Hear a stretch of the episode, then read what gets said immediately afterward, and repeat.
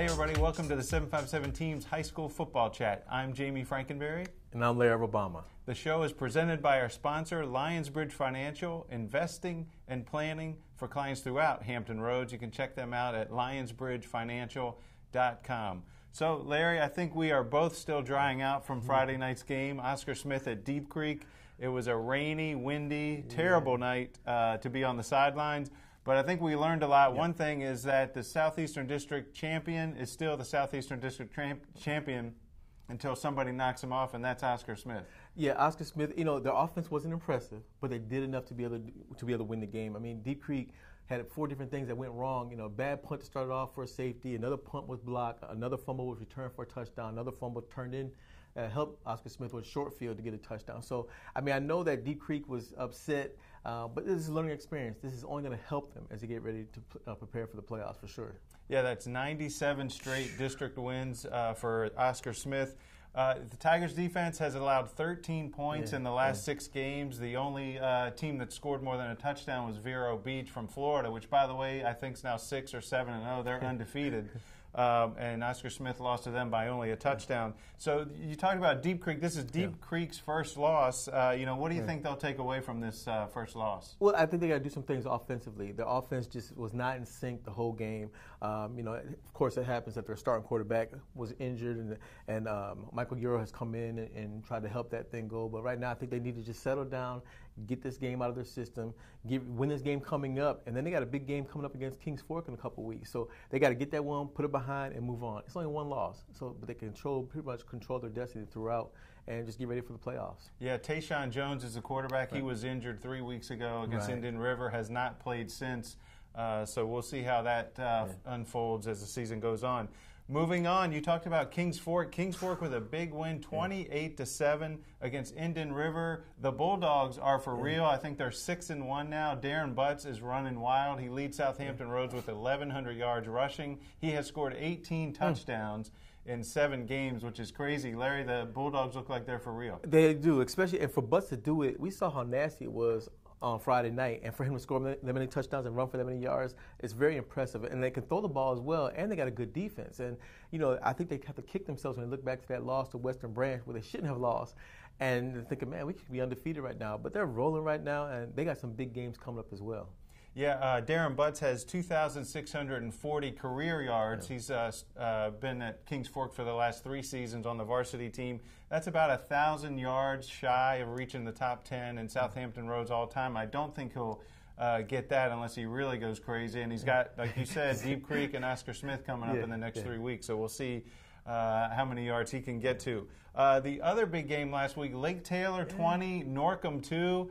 You picked it. I did. I didn't pick it. Uh, tell me what happened with the Titans. With, with the, their, their defense. I mean, again, you got to remember, Hank Sawyer, the coach over at Lake Taylor, has been doing this thing for years. They've been winning what six straight Southeast, I mean, um, Eastern District titles. They know how to play. Their backs against the, the you know against the wall. They had never lost back-to-back uh, district games in a long time. And I'm, I'm sure he said, You "Okay, let's let's get ready. Let's put up or shut up." And they, they shut up uh, Norcom, and their defense is tough. I mean, holding Norcom to two points is pretty impressive. And when you have the kind of offense that they have, that veer offense, uh, and some good guys behind it who can run it, they can do some things. So we'll see. This will comes right in time too as we get ready for the playoffs as well. Yeah, that offense was perfectly suited for that yeah. weather yeah. on Friday night, right. and uh, freshman quarterback Jeff Foster came right. in and played pretty well for them.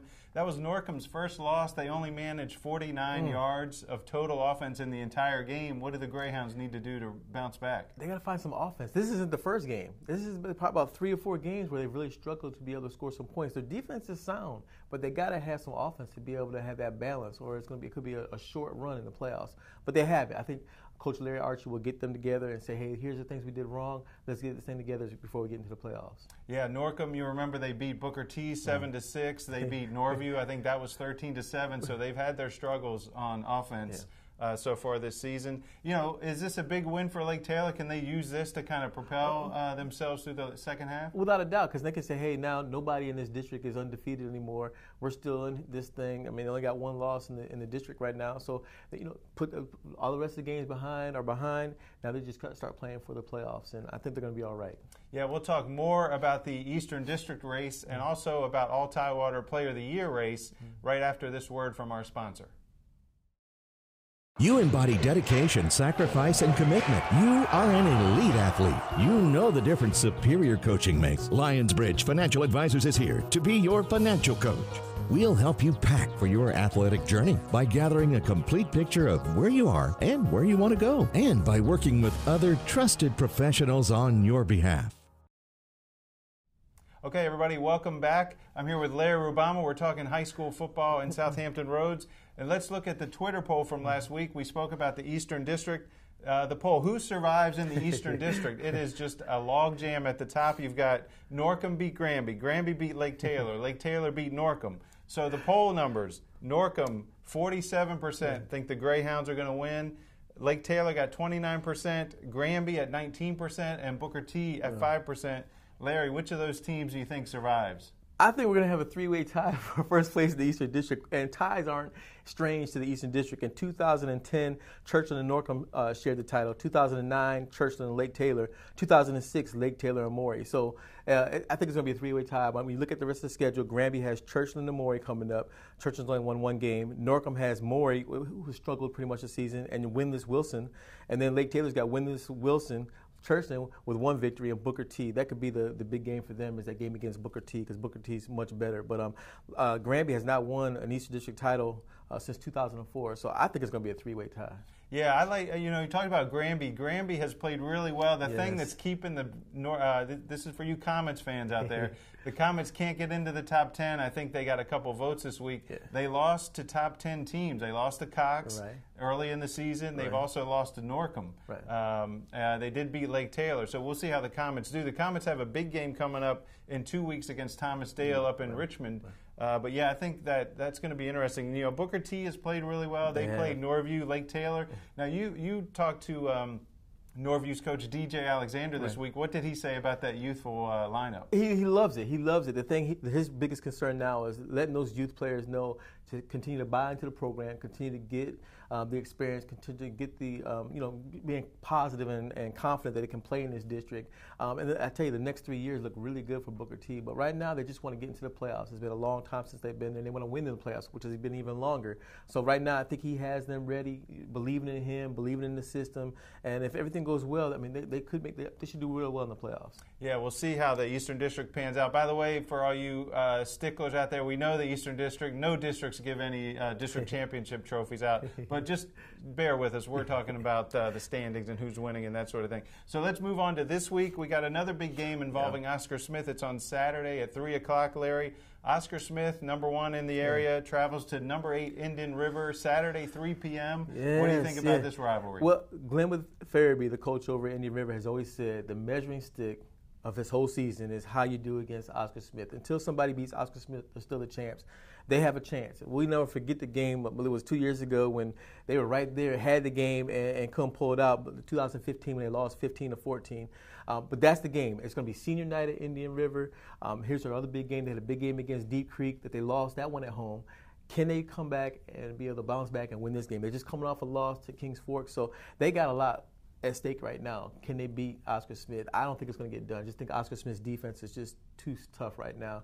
But we'll see what happens. We'll see what happens. But it's going to be a, it should be a, a, a, nice experience and a lot of fans out there as well. Yeah, that's on Saturday at Indian River. Uh, and you know, Oscar Smith has always been in these big games, yeah. but Indian River's played in a couple also. Right. I think the big question mark for Indian River though is that offense. Yeah, Can they score some points? Yeah. They only scored seven last week. Now it was in a driving rain against Kings Fork. Uh, but they really struggled also in the right. second half a couple of weeks ago against Deep Creek, so they've lost two of their last three games. You know, we talked a little bit about Oscar Smith's offense. You know, what do they need to do on offense to get better, do you think? They need to throw the ball a little bit more. They, I, they only completed one pass last week. I know it was raining, but you still got, I mean, what happens in the playoffs if, you, if teams know you're going to run? They have a really good running um, core, but right now they got to be able to spread that ball out a little bit more. And we've seen that in past Oscar Smith teams how they're able to be able to do it both in the air as well as on the ground. So they got to start to get that thing together um, in the air for sure. Yeah, Khalid Wilson yeah. and D'Angelo White have led them on the ground. Yes, they I think have both have more than 400 yards. Yeah. Uh, uh, at quarterback, you know, Cameron Kelly mm-hmm. has played pretty well. They also have brought in Dominique Brooks right. uh, at quarterback, so we'll see. Now, Indian River offensively, they've struggled. What do they need to do against that Oscar Smith defense? Run the ball, but that's very tough. It's easier said than done. Teams have tried to do that all season, and, and we know what happens. Oscar Smith turns them away, so they got to find a be way to run the ball. They got three different running backs that can do it, but it's going to be tough against that defense. The defense is just, I mean, you know, look what they did last week with uh, against Deep Creek, who would run the ball really well this year. So they got a, they got a lot. They got a, they got they got a tough challenge coming up. Yeah, also this week, this uh, on Friday, Cox at Tallwood. That's a Beach District battle, yeah. Class Six. Both of those teams battling for playoff uh, positioning. What do you think of that one, Larry? Well, I, I, I, looked it up. I didn't realize Tallwood has not beaten Cox since 2008. That's a long time. So uh, you know, and Cox has Tavion Robinson who does his thing. So we're gonna if they can slow down Tavion Robinson, Tallwood has a chance. But I have a feeling they know how big this game is for the playoffs. I think uh, Cox is going to be ready.